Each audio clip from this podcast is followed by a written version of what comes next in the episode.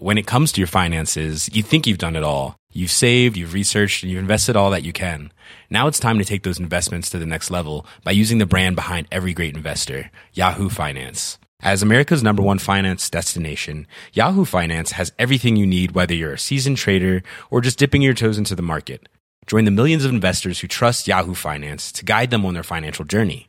For comprehensive financial news and analysis, visit yahoofinance.com, the number one financial destination, yahoofinance.com. This podcast contains explicit language. So that happened. If there's been one issue that's animated the presidential race this year, and I mean a real issue, it's got to be the future of trade. The Obama administration's efforts to get the Trans Pacific Partnership trade deal in place have been met with a lot of resistance. This issue has been central to Donald Trump's pitch to the middle class, and Hillary Clinton, somewhat recently and conveniently, has also come out against the TPP. So great, but here's a question Anyone have any new ideas? As it happens, yes. Jared Bernstein of the Center on Budget and Policy Priorities has a new paper out that promises a progressive approach to globalization and trade. He's going to join us today to discuss it. Meanwhile, do you get the feeling that the media has given short shrift to Hillary Clinton's actual policy plans? Well, we have some good news if you do. The Huffington Post's own Jonathan Cohn recently spent some time in Brooklyn at Clinton's headquarters and discovered that it has a nougaty, wonkish center that's not only the hub of Clinton's campaign effort, but an engine that's reshaping the Democratic Party's whole approach to policy. Next up, our colleague Elliot Nelson, who many of you may know from the HuffPost Hill newsletter, which you should subscribe to, has written a book. It's funny and it's accurate, and you will actually learn things you didn't know about how Washington works. It's called The Beltway Bible, and he's here to talk about how the best place to read it is on the toilet, just like all the other Bibles. Finally, in the past year, you may have started to notice that all of the worst people on Twitter have become somewhat closely associated with a cartoon frog named Pepe. Well, this week, that frog has been designated as a hate symbol by the Anti Defamation League. And Pepe's creator, Matt Furie, is called in to urge the good people of America and the world to reclaim his creation for good. I'm Jason Linkins with Huffington Post reporters Zach Carter, Jonathan Cohn, Arthur Delaney, Elliot Nelson, and Lauren Weber. We'll have all of that, but first, let's talk about this debate that happened.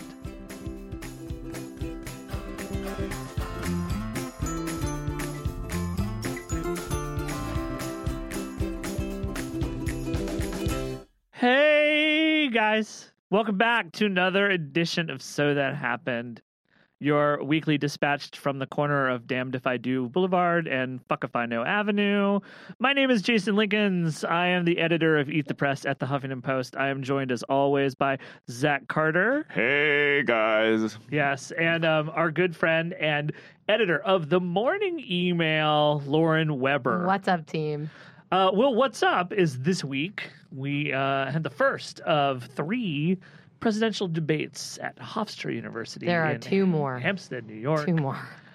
And uh, it's an, it's been an unusual kind of like we we've had a few days to digest the debate, and it's been kind of an unusual set of circumstances following the debate where I think everyone in the chattering class sort of deemed Hillary Clinton to be far and away the winner. Uh, the more reliable snap polls afterwards agreed with this. Frank Luntz's focus group agreed with this. But I, mm, I, I just have this kind of nagging feeling, and maybe you guys uh, can talk me down, but I have this nagging feeling that none of that really matters. I feel like Donald Trump was pretty incoherent through most of the debate, but in the first 15 minutes when he was talking trade, that's really all he's selling right now, and it sold it fine, right? Am I wrong?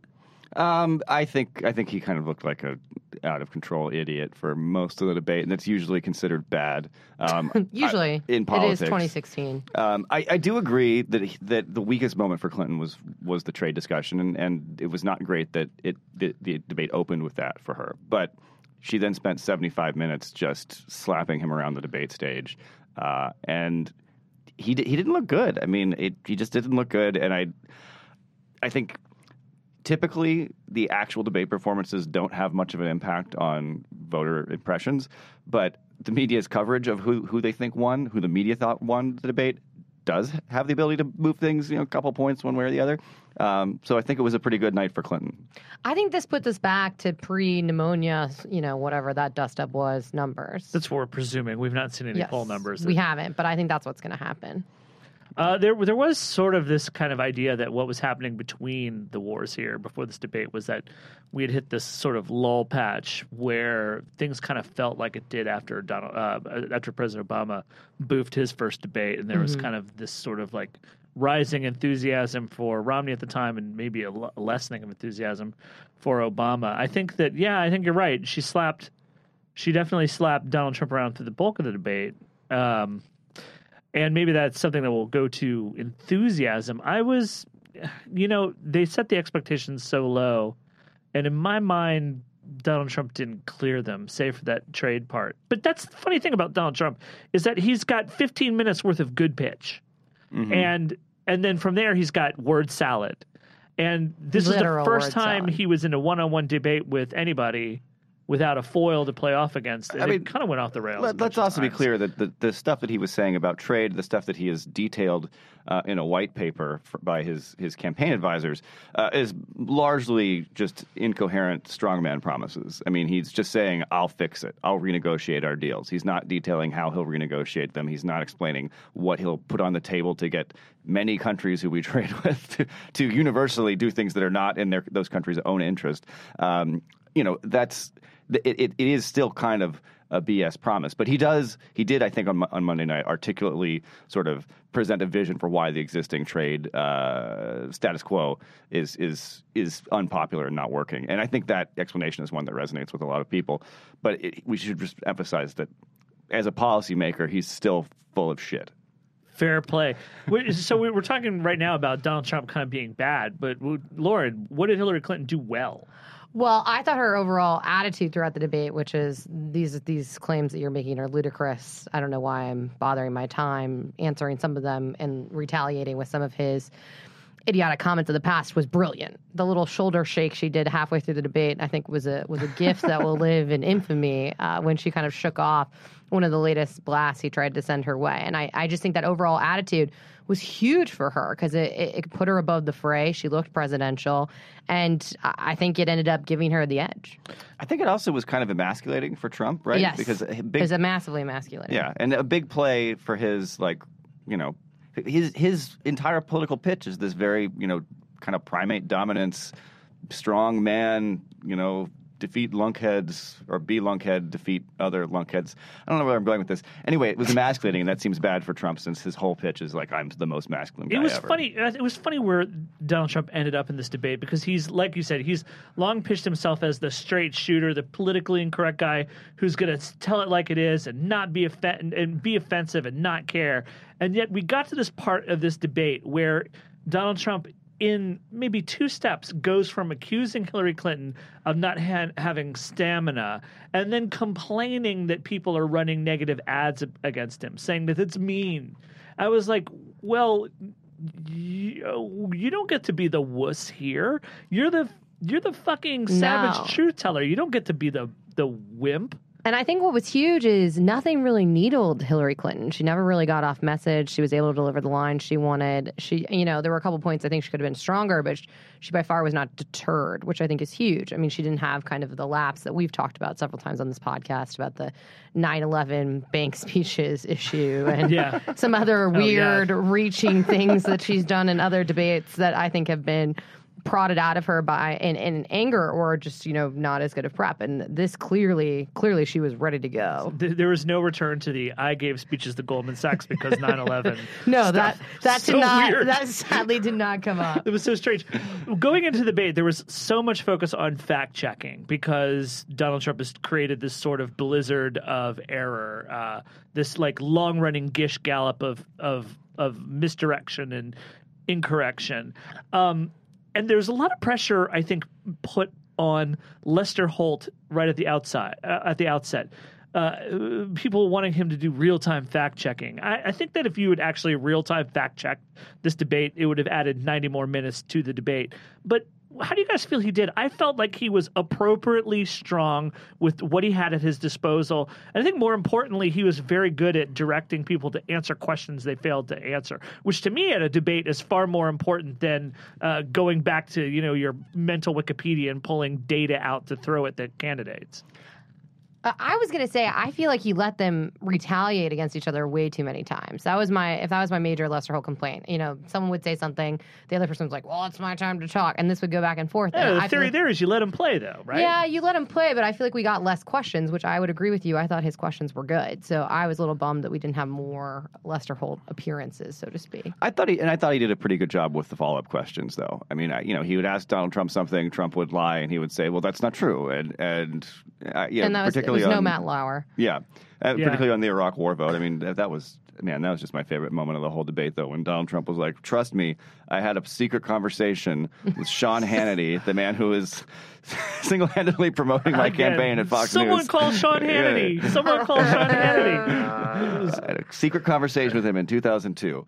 Um, that was just such a great joke. Uh, yeah, I know. I thought Lester Holt did a good job. I look, it it is really hard to fact check every single thing that people could pull out of their asses at these debates. And Yeah. and look, he when people said things that were like documented lies, he said he called them out on it.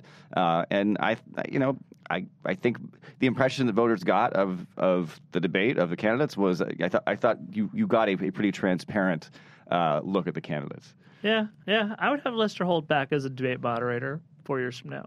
Sure. It's got a bright career, that Lester Holt guy. I, th- I think so. I think I think that's Maybe going to we'll work out. maybe for someone him. should give him a TV news show, huh? Yeah, maybe. Just maybe. Maybe.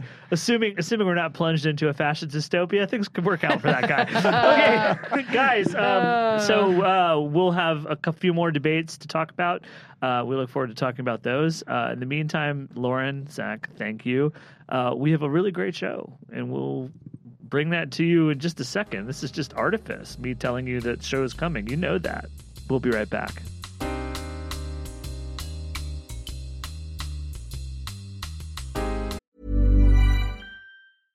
Hey, I'm Ryan Reynolds. At Mint Mobile, we like to do the opposite of what Big Wireless does. They charge you a lot, we charge you a little. So naturally, when they announced they'd be raising their prices due to inflation, we decided to deflate our prices due to not hating you. That's right. We're cutting the price of Mint Unlimited from $30 a month to just $15 a month. Give it a try at mintmobile.com slash switch. $45 upfront for three months plus taxes and fees. Promo rate for new customers for limited time. Unlimited more than 40 gigabytes per month. Slows. Full terms at mintmobile.com. when it comes to your finances, you think you've done it all. You've saved, you've researched, and you've invested all that you can. Now it's time to take those investments to the next level by using the brand behind every great investor, Yahoo Finance. As America's number one finance destination, Yahoo Finance has everything you need, whether you're a seasoned trader or just dipping your toes into the market. Join the millions of investors who trust Yahoo Finance to guide them on their financial journey. For comprehensive financial news and analysis, visit yahoofinance.com, the number one financial destination, yahoofinance.com.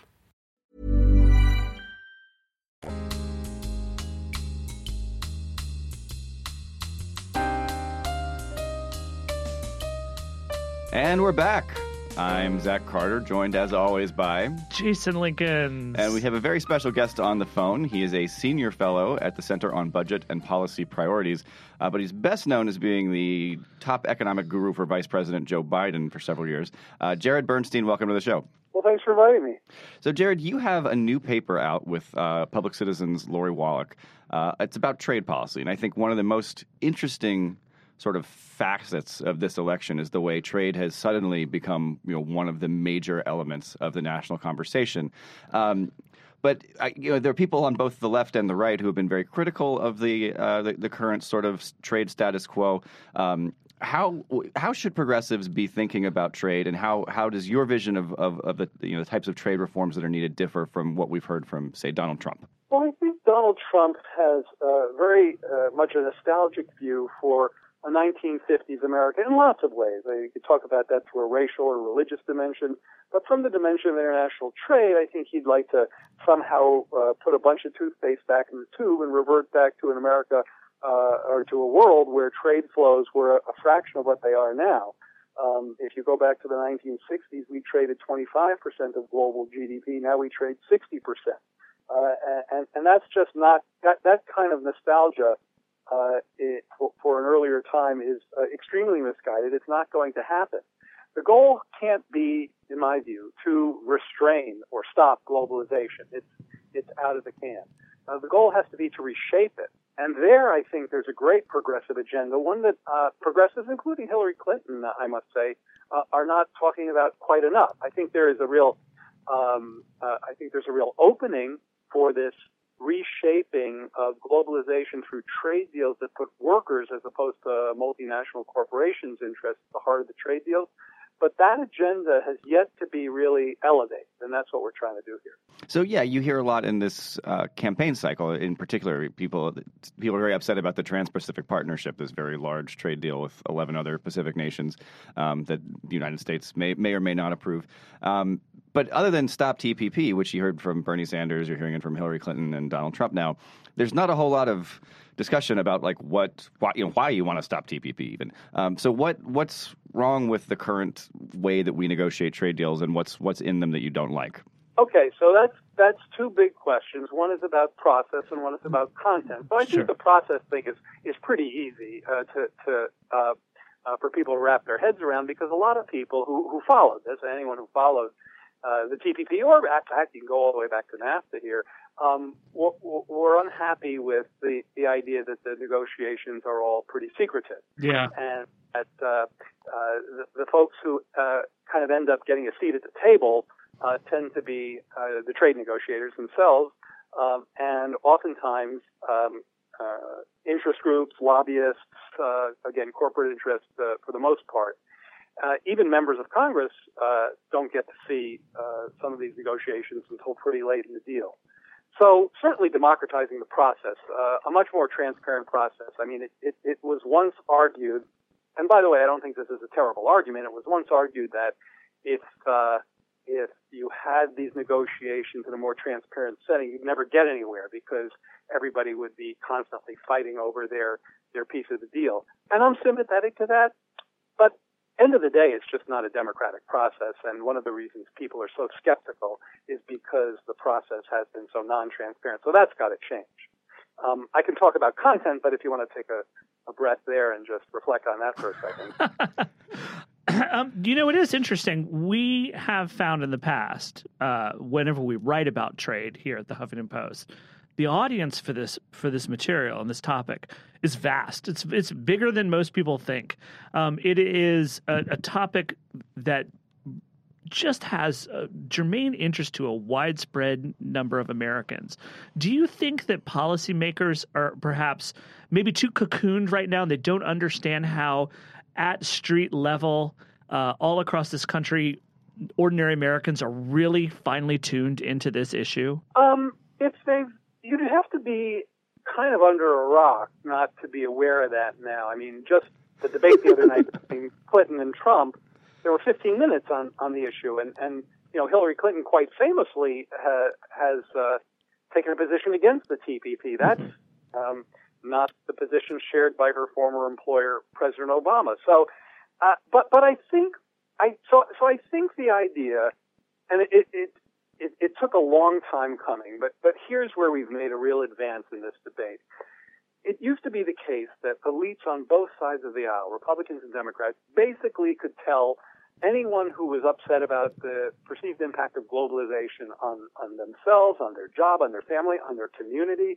Uh, the politicians would tell them, you don't know what you're talking about. You don't understand the benefits of globalization. You don't understand uh, Ricardian comparative advantage. And you know, here's another trade deal that's going to be better than the last one. And it's even got some adjustment and assistance in there for you to make you feel a little better. That sort of um, that that kind of elitist approach now has um, been pretty broadly rejected. And the problem is, and here's where I kind of agree with with what what you were getting at. The problem is not there's nothing really there to take its place. Yeah. And so, and the debate was a great microcosm of this because on the one hand, you had Donald Trump ranting incoherently about trade, um, saying things that were factually incorrect uh, about um, the way imports and exports are taxed. He got that all all all, all you know, uh, muddled, and, and and and Hillary Clinton not having you know, that much of a uh, that that that deep of a response compared to all the other policies that she talked about for the other hour and a half, where I thought she was really deep and very, very persuasive. And so, what I think is missing, and, and what I'd like to talk about if we have time, is the alternative. That is a new rules of the road, a progressive approach to globalization where we take out of our trade deals things that shouldn't be in there and we put in things that should be. Yeah. So what do we? How do we fix it?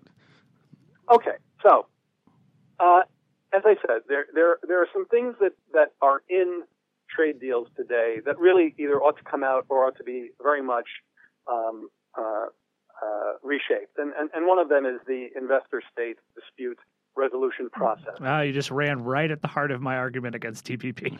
Elizabeth Warren has talked about this very famously. Yeah, and you're not, you're not the only one. sure, sure. You know, ba- basically the idea here, just to make sure our, our listeners know what we're talking about, the idea here is that if you are an investor in a country that's a signatory to a trade deal, and you're worried that your investment may uh, uh, get taken away from you by some country who, by, by some group within a country that doesn't have a legal system that's as advanced as ours, you need some sort of process by which you can prosecute your case. Uh, the problem is that the uh, process that they've put in place, this ISDS process, is one wherein uh, sovereign uh, laws and taxpayers uh, are exposed um, to a meta tribunal of basically three attorneys uh, that can override sovereign law and hold captive the taxpayers of the country who the claim is found against. Basically, the way it's set up now, the investment risk doesn't lie with the investors themselves. It lies with the rest of us. Our skin is in the game, not theirs.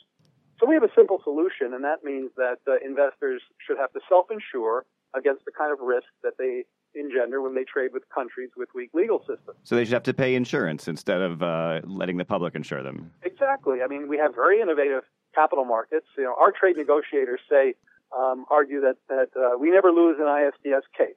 Okay, that's kind of their key argument, and I think that you know that that's fine. That's a great thing. It's good not to lose these cases, but if that's the case, then such insurance should be quite cheap. Uh, and, and, so investors should have their own skin in the game. Um, we need to have, uh, let's talk about something that should go into uh, trade deals, and that's a, that's a chapter with enforceable, enforceable disciplines, that is, enforceable rules against currency manipulation. Our trade negotiators say we can't do that; it's just too uh, too difficult to get that into a trade deal, and and, and we argue that um, that's just been unacceptable. Well, people people do say. I mean, you've heard uh, President Obama and, uh, and, and others argue that well, if they put currency pr- provisions, currency anti-currency manipulation provisions into say TPP, that this would restrict the Fed's ability to do things that are beneficial for the economy. What's what's wrong with that argument? If you believe that argument, then uh, I guess we just have to accept currency manipulation. And what's uh, kind of ironic is that our political leaders um, say we don't. Uh, President Obama, and he's very strong and correct on this, says we must take a strong stand against currency manipulators and push back against what they're up to. And to be very clear, uh, this is a, a, a, play in global markets through through the exchange rate by which you make your exports cheap to us and our exports to you more expensive. So the exchange rate is manipulated by uh, essentially buying dollars in international markets. That raises the value of the dollar relative to your currency, makes our exports to you expensive, your exports to, to, to, to us cheap. And so it worsens our trade deficit and it hurts our manufacturers. You know, Donald Trump made the mistake of saying our trade deficit is something like 800 billion. It's actually 500 billion. but in fact, it's about, that's because we have a surplus in services. We actually do have a trade deficit in manufacturing, the uh, manufactured goods that is about 760 billion.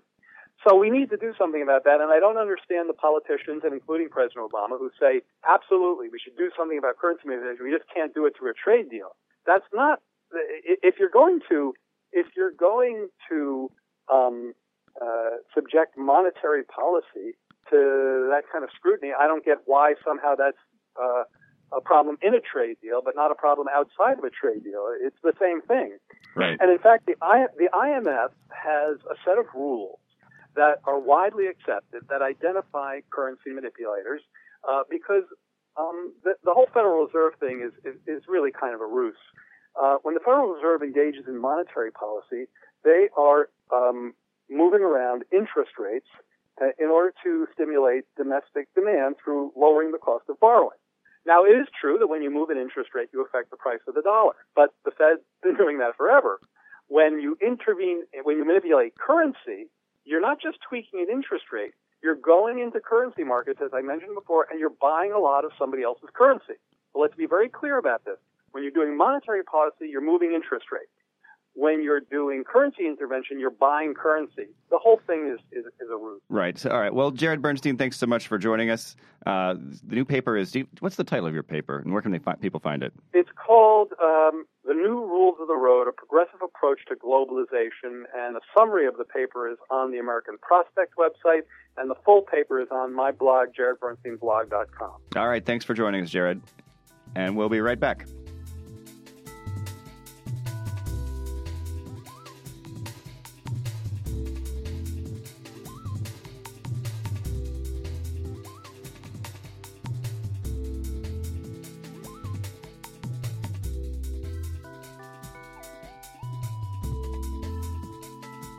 Hey, and we're back. Joined now with Arthur Delaney. Hi. He's here. And fresh from Michigan, we have Jonathan Cohn. Happy to be here. I'm very glad you're here. You know, uh, there's been a lot of talk that uh, the media, writ large, uh, has done a poor job covering one aspect of this election, which is the fact that one of the candidates, Hillary Clinton, has a lot of policies that she's written and presented. A few weeks ago, when Donald Trump presented his uh, maternity leave policy, he insisted that uh, Hillary did not have a plan. Like literally, just said that. And Come it- on. it's funny. It's funny, but this was an environment where that was a kind of safe thing for him to say, right? Right, right. Jonathan, you've now been deep inside the Deep, Brook- the- deep inside. uh, Clinton's Brooklyn Redoubt, and you've actually talked to the people who are there helping Clinton formulate her policy and present it. Tell us about this operation. Yeah, it's um. So I mean, Hillary Clinton is basically, and I really don't think this is an exaggeration, but is basically the wonkiest person ever.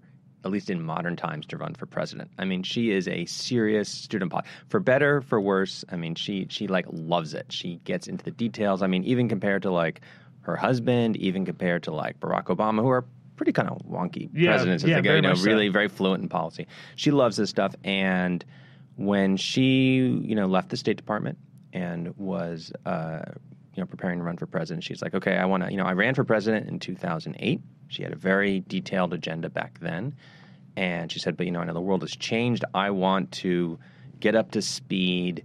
And you know, I want to have a new agenda that reflects what's different in the world eight years later. Right. And so she hires uh, an in-house staff of of a bunch of very, you know, fairly youngish, but you know, experienced policy advisor types. You know, people who'd worked in the White House, whatever. And they, in turn, and and you know, they're a big part of her operation now in Brooklyn at the headquarters. And if you go there.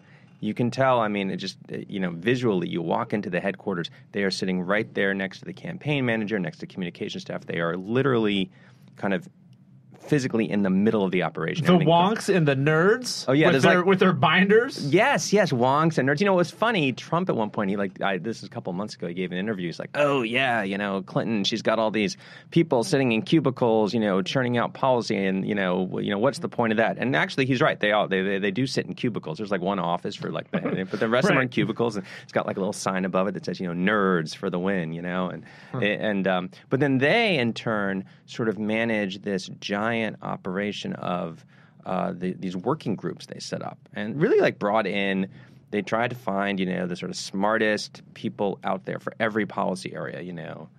They didn't ask me. I'm but you know i'm a journalist. They wouldn't ask me anyway so I, I was a little insulted. Now uh, they um they uh, you know uh, big academics researchers and did these seminars i mean it really was like a big giant college seminar. And you know that you can say this is a good thing a bad thing. Maybe she's too immersed in the details whatever but what you can't say is that she doesn't take this stuff seriously. And you know, just one story. There's a guy named Raj Chetty who's an economist at Stanford, and if you follow like inequality, he's like the dude, right? I mean, he, you know, he's like Big the, cheese. Yeah, he's like the LeBron James of you know inequality study right now. He's doing all the really cool stuff. And they brought him in to do like a presentation on his research, and he's going through his PowerPoint, you know, he's he's and this is what I, you know, we did this big survey. He's got this giant team at Stanford, And he starts talking about this program that the federal government had started in the 1990s. You guys might know it, Moving to Opportunity. Mm-hmm. I don't know how many of our listeners know Yeah. it, but you know, it was a kind of a, this neat idea where you basically take people in low-income neighborhoods and you give them a chance to go move to some, a more affluent neighborhood. And then you follow them. You know, do they do better in the job market? Do they get? Do their kids do better? And the initial research on this was that the program really didn't do much. But Chetty went back and he, and using some new data that they didn't have before, they were able to show it actually did make a big difference for some people at least. You know, it's kind of promising. Anyway, he's going through this, and Clinton's like, wow, you know, I remember this from the 90s and starts talking about it. And Chetty, you know, I interviewed him. He's like, you know, I don't, most politicians wouldn't be at that level of detail and having followed this for 15, 20 years. And that was kind of indicative of her interest in this stuff. So, Jonathan Cohn, you wrote about this in a long piece for Huffington Post Highline, which is like our magazine. And part of your one thing you point out is that the the way that the Clinton campaign is going on policy reflects a sort of change in the consensus among liberal policy wonks in a, in a new direction. To talk about that uh, shift. You know about the wonk wars? Yeah. Yeah, Like, yeah. I mean, we got the Roosevelt Institute right. is uh, throwing its weight around, and there's, uh, you know, renewed skepticism of some aspects of free trade. And part Right. of this is is reflects the Bernie Sanders political phenomenon, Right. but it's also got an academic side where proponents of these more liberal ideas are resurgent. Right, right. So I mean, if you go back, and it's it's useful, I think, to really kind of put it. You know, if we think of a time frame here, think about when Bill Clinton first ran for president in the early '90s, which is also when Hillary Clinton, you know, is first coming into public life. And since that time, if if you if you're sort of in the part of the universe where the Democratic Party operates, so you know the liberal to center kind of universe. I mean, there's basically been this ongoing argument among intellectuals about how to think about the economy. And to kind of simplify it a lot, but you know, it works. There's sort of two camps. You have your kind of centrist camp and you have your liberal camp.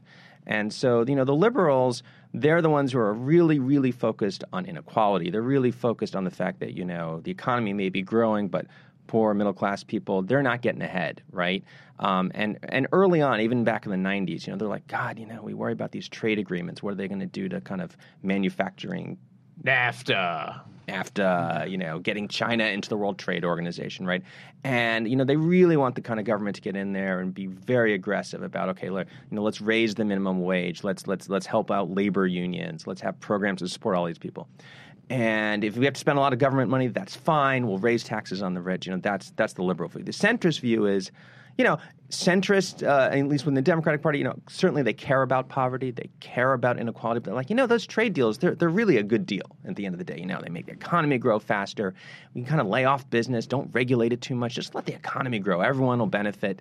Uh, you know, we want to have a social, a strong safety net, but we're low. You know, we really worry about too much government spending. We don't want taxes to get too high. We're freaked out by the deficit.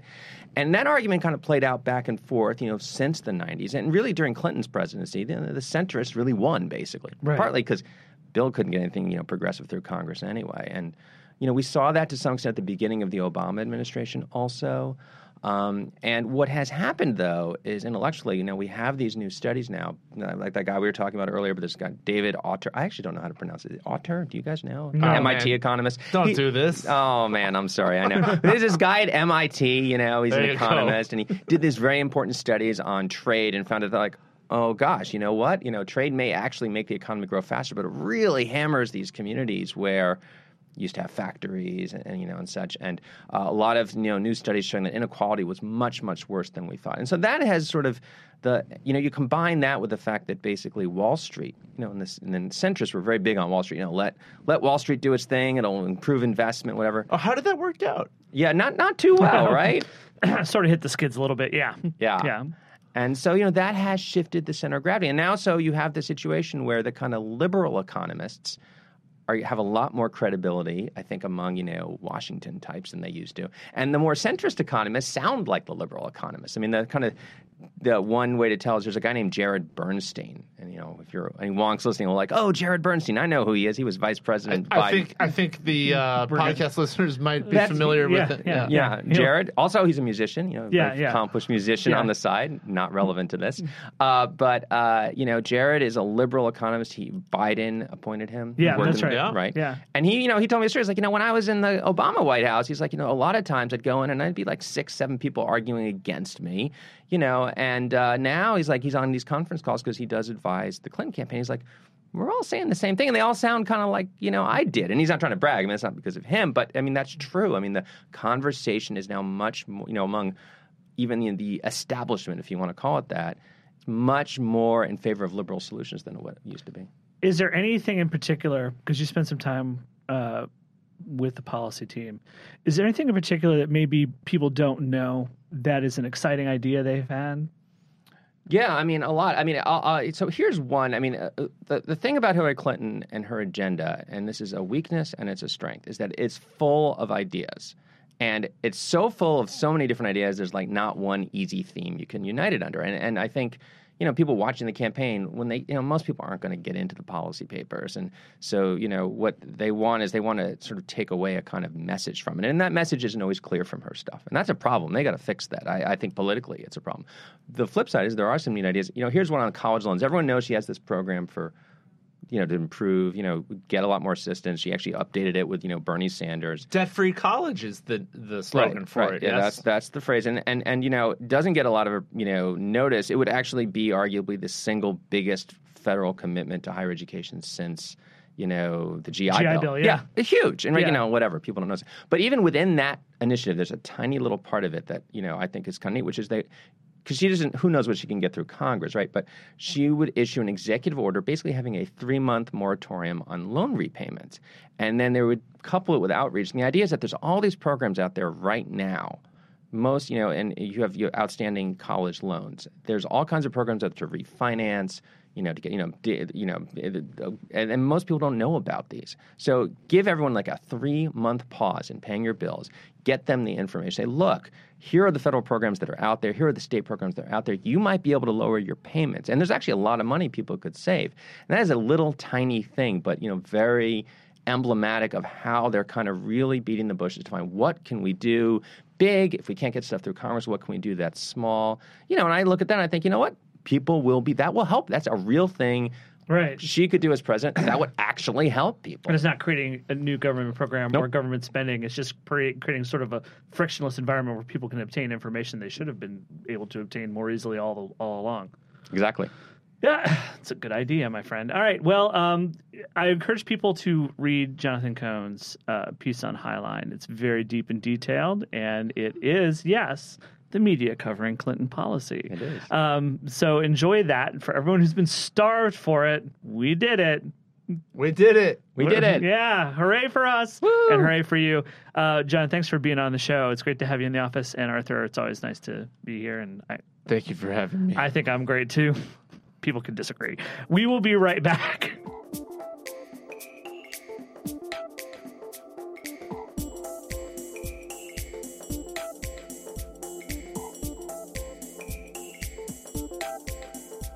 Book. Okay, so you you write HuffPost Hill. I do. Start with that. All right. This book is, in a sense, an outgrowth Extension. of of the newsletter Right. that you that you're the writer. We could talk about You should tell people. why to- I decided to write it. yeah. We could maybe talk about how it fits into this terrible, terrible political world of ours. Um, Sean Hannity said that you know, expensive wine liberals are hypocritically criticizing him this week. We talk about like expensive wine liberals. Sure. Um, we're going to be fine. I think we'll be good. Just want to have organized. I think I think we do way better when we are mildly organized. I've actually prepared for this interview. Yeah. Oh, Jason, I is, have it. Jason is internalized. Yeah. All right, I'm not going to say much. It's okay. Jason's Jason has a plan. I don't have. I mean, I'm. I don't. I'm not. I just. I've. Prepared. I'll just blow my brains out. Oh my Jason will handle what- everything. What am I doing wrong here? Nothing. I'm just, I'm just busting your balls. I forgot how this works. I've only done this once. It's easy. No, It works. I feel like I guest Oh, hosted. I can't hear something. you. hold on. Hold on. Hold on. So, aren't we supposed to get way up on the mics this week? Yes. You need to be really like almost kissing right. that windscreen. Okay. You don't have to lean into it. You can actually pull the mic. You can pull the mic close to you. Can I do- can't hear you. Just be Christine. way way up. Can I do my movie guy voice? Wait, can you not hear Christine? No, I can't hear anything. I hear nothing. Through the window, but not. Turn your knobs up. Is that your? Can you guys hear anything? No, I'm not no, I'm anything. not. No. I heard a little buzzing. What? Oh wait, wait, wait, wait. Monitor mute. What about now? What about now? Nope, nope, nope. Poo, poo, poo, poo, poo. Poo, poo, poo, poo, poo. One fox will jump over one brown fence. No, In a world- the fox is brown. This summer. Can you guys? It- hear- oh. Did I blow your ears out? Mm, it's okay. Um, I'm only getting one one side. yeah, is it's that only left ear. All right. Poo poo poo poo. No, it's not normal, but Well, I'm having the same issue. issue. Oh, maybe because mono. Poo poo poo poo poo. Oh, poo. now I'm getting both. That's Yeah, nice. I fixed it. One I man, fixed that one. one book, In a one world time. this summer. Dakota Fanning is the Beltway Bible. You really gonna trust Dakota Fanning with that role? I mean, at the very least, she can play like the letter. Have we talked about how they keep making movies about just crap that happens? I think it's an L role. I mean, I was kind of hoping that Danny Glover could Okay. play L, but Okay, so we have levels, so we're ready to start. all right, yeah, let's do it. Uh, Let's talk. I'll do a cheesy introduction. Yeah, let's done do this it. before. Hi, we are back, and I'm joined with uh, joined by rather Arthur Delaney. Hey, And uh, we have a very special guest today. You know, we here on the show we've uh, we've made a real concerted effort to go out and seek authors from hither and yon to come and talk about their books. But this week we actually just like turned to the guy sitting next to us at our desk. We have the Huffington Post's own Elliot Nelson. He is the primary writer of the HuffPost Hill newsletter and the author of the new book, The Beltway Bible colon a totally serious A to Z guide to our no good, corrupt, incompetent, d- terrible, depressing, and sometimes hilarious government. Elliot, thank you for being here. And and yes, a good a good political book is one of those with a colon in the title. Yeah, uh, can I share a secret with you guys? Yeah, Yes. show them all. I, I haven't memorized the title. Oh. I've been working on this for 16 months, and I still haven't actually committed it. you to should memory. just get a. Why don't you come up with a mnemonic device? right. this. that's yeah, that's what Ted Cruz would do. That's exactly Yeah. what said. do- Be more like Ted Cruz. So, okay, Elliot, yeah. why did you want to write this book, man? I wanted to write this book because this was sort of the book I wanted to read when I first came to Washington. Um, there are a lot of tremendous political books out there. One's about specific lawmakers, some about policy, others about that are campaign TikToks. But if you want to like kind of an introduction to politics, you're sort of limited to the stale textbooks you had in college. And anyone serious about politics should take those classes and read those textbooks. But there isn't really a book I think that introduces politics both in telling you how it works, but also kind of telling you how it feels uh, without getting too Jill Steiny on you. Um, No, And- that's fair. and I, and that's sort of what I, I try to set out to do. Um, not only mixing entries with things like how bills are passed, but also giving you a sense that people who work both on the stage and behind the scenes in politics are flesh and blood humans who are filled with you know flesh and blood blood problems and ambitions and shortcomings and this that and the other. So the book is a glossary and it's full of jokes, but you actually did some reporting to put this together. Tell us about that. Yeah, I mean, I, um, you know, I did do some original reporting on it. I, I, I spoke to dozens, if not hundreds, of, of folks for it. Sometimes as small as just fact checking, like, hey, w- I literally had to reach out to someone to ask how people in um, uh, uh, Rockefeller Center at NBC, where they eat their lunch, um, to larger things like how do you actually go about lobbying for a bill? Um, and I think uh, it, those discussions really, I think, help fill the book with some good color. But I think, frankly, even more important than that is just that this is a book where all this stuff is in there in the same place. Um, and I think that if there is a sort of niche it fills, is, is that. I have to say when when when you started working on this book and you were just sort of like talking about the general contours of the idea of this book, you know, in my head there are a million ways that I thought this could go. This could be something that was like America the book or uh, like the Devil's Dictionary uh, sort sort of thing. But what strikes me about this is that the density is really, really impressive without being oppressive. Um, you get it really deep into the weeds and explain some complicated things, things that we don't think of as complicated, like how a bill actually gets made. Can, can I just clarify? The book is long. It is a long book. It is a long book. It is will That's what you mean by density. Yeah, yeah. So you It- can really slam but it- this into someone's head. Okay, you could, you could. It would probably hurt, but but the but it is it is packed with information, is what I mean. I mean, Yeah. and you do an expe- incredibly admirable job detailing uh, the the workings of these uh, financial groups, these super PACs, these 501s. Uh, great detail on this. How how is that world delving into? Because that, that's complicated for anyone to talk about. Well, one thing I learned pretty quickly when talking about f- campaign finance is it's a subject that even campaign finance experts are still trying to get a grip on. Uh, you ask one person in that field what the divide is that a, uh, a 501c4 or a, a political nonprofit can contribute to politics as opposed to quote unquote educational activity, and you might actually get three or four different answers. Um, and so I think that a big challenge was getting into the weeds enough so that folks could sort of see the warts and blemishes and the if anything the sort of the the ambiguities of a lot of the of these things um, one area uh, I think that I go after pretty strongly along with campaign finance. Is just the world of lobbying. And I think that was one where I wanted to try and get deeper than just the traditional narrative of everyone in Washington is a sellout. What I, w- I want to just leave on this question because uh, this book, in addition to just being a really good compendium of how the federal government works and and who the major players are, you also kind of like describe DC both in and out, in within and without the government culturally. Uh, one of the things that you you kind of really express is that we're we're a city that everyone complains about the status quo in their words and then their deeds that kind of nurture it. But what is DC? Uh, what have you taken away from this uh, in terms of like what is this larger culture like? Well, I think for better and for worse, I think DC is a much more human place than I think we might glean from CNN or The West Wing or House of Cards. Um, that can be good and bad. I think the a lot of the problems that arise from that are very recognizable.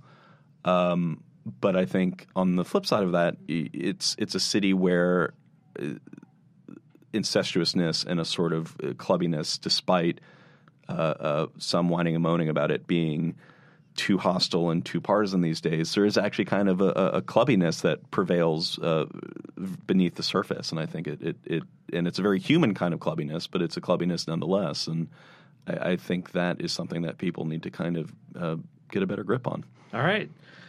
Elliot, thank you for joining us. You can read Elliot every single day by subscribing to the HuffPost Hill newsletter, which you should do right this very second. Then you can go to the bookstore and purchase the Beltway Bible, a totally serious A to Z guide to our no good, corrupt, incompetent, terrible, depressing, and sometimes hilarious government. Obviously, like we've already said, you must first purchase a toilet Right.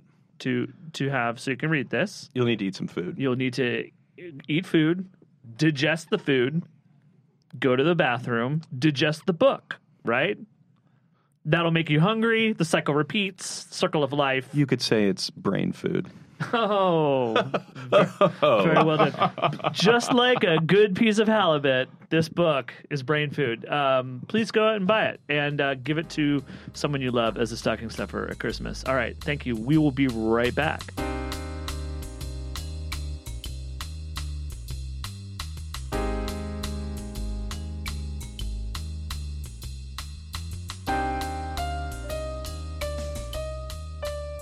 And we're back. This is Arthur Delaney. I'm here with my friend Jason Linkins. Hi, friend. And we have a very special guest, the creator of Pepe the Frog, Matt Furie. Matt, thank you so much for being here. Hello, world. All right. This guy's fired up. So, Pepe the Frog is a green frog that you may have seen on the internet this week. the Anti Defamation League added Pepe to its list of online hate symbols. Matt, what happened? Well, you know, I'd just like to set the record straight and say that Pepe is, in fact, not a hate symbol. So we can just get that out of the way. Okay, so Pepe's existed for like 15 years, and it's a, an online cartoon that you did. You also made it into a zine, and Pepe like lives with a group of roommates, and it's called Boys Club, and there's you know nothing Hitler or Nazi about it. Oh, yeah, yeah. It's, for, it's it's the furthest from that you could ever imagine. It's just a bunch of lazy dudes kind of living under one roof, and they're animals, and they just kind of pull pranks on each other and get drunk and stuff like that. And so and so, but between then and now, Pepe has became an internet meme that was popular with everybody. Um, and and uh, you've described him as someone who just is relatable. You know, he can be happy or sad, and then the alt right comes along and starts using him for pro-Trump and anti-Semitic purposes. What was it like when that started happening for you? Well, you know, needless to say, it was totally weird, and you know, totally goes against any of, of my philosophies or my spiritual beliefs. Uh, you know, I think that we are all one love, and uh, you know, we should all uh, just, you know, life is short. We should be celebrating uh, peace, love, brotherhood, and uh, you know, ecology and the future of mankind. This this is one of those how on earth did we come to this point kind of stories uh, because uh, it's it's it's so random and it's it seems it's it seems almost like almost too perfect because this has been like a crazy crazy meme election and it's been a election more steeped in stupid viral entertainment than anything else but matt how, do, what do how do people how do people respond to you now i mean you, I, this, I, this can't be good I think the real fans of Pepe are, are the youth of America, and in fact, Pepe is, is a very popular meme internationally. Um, you know, I'm pretty famous in China, in Korea, in Australia. You know, so Pepe is kind of transcends kind of what's going on in the election right now.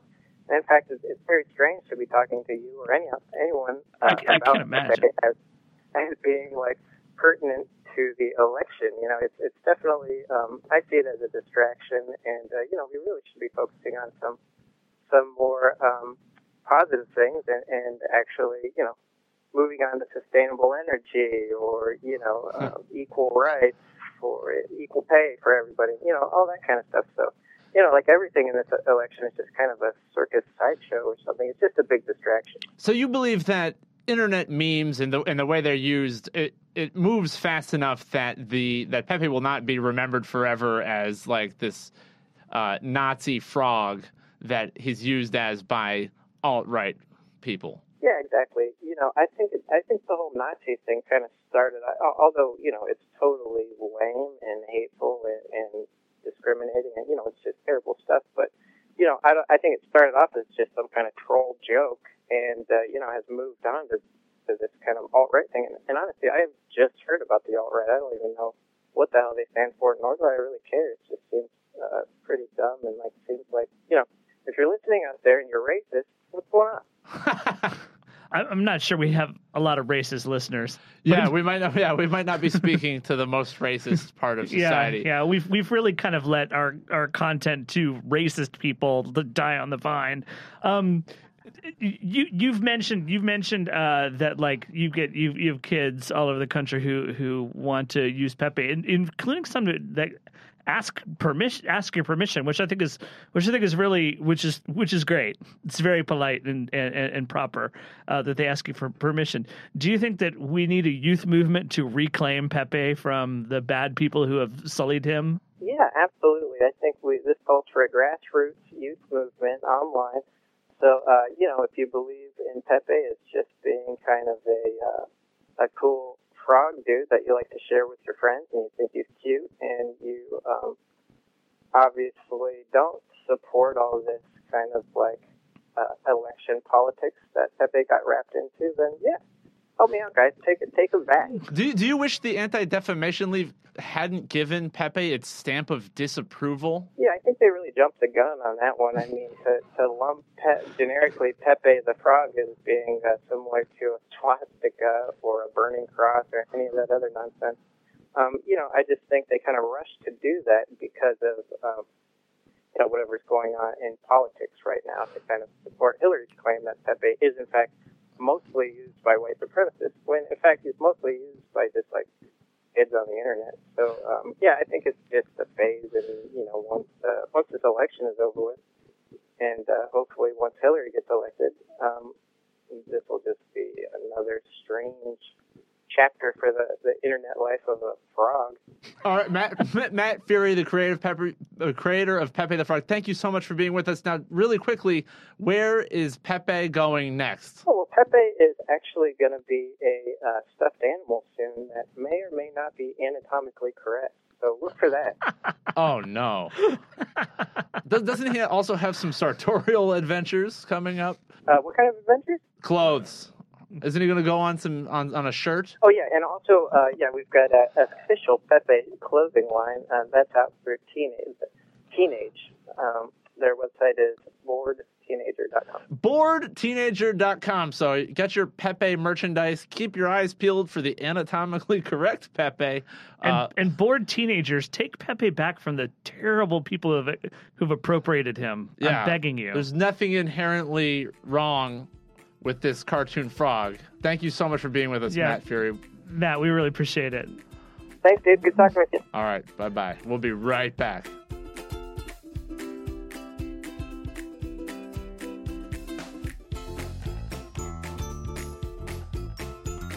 So that's what happened this week. This podcast was produced, edited, and engineered by Christine Conetta. Our executive producer is Nick Offenberg. I'm Jason Linkins. This week we were joined by Jared Bernstein of the Center on Budget and Policy Priorities, Pepe the Frog creator Matt Furie. I bet those two never thought they'd be on a show together, as well as Huffington Post reporters Zach Carter, Jonathan Cohn, Arthur Delaney, Elliot Nelson, and Lauren Weber. So That Happened is available on iTunes at itunes.com slash so that happened. Check out the whole family of Huffington Post podcasts in the iTunes store, and while you're there, subscribe and tell your friends. If there's something you'd like to hear us talk about, please send an email to so that happened at huffingtonpost.com. Thanks to all of you for listening, and we miss you already.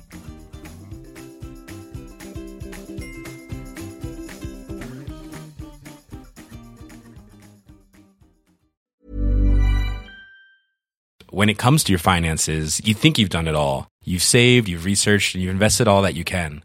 Now it's time to take those investments to the next level by using the brand behind every great investor, Yahoo Finance. As America's number one finance destination, Yahoo Finance has everything you need, whether you're a seasoned trader or just dipping your toes into the market. Join the millions of investors who trust Yahoo Finance to guide them on their financial journey. For comprehensive financial news and analysis, visit yahoofinance.com the number one financial destination, yahoofinance.com.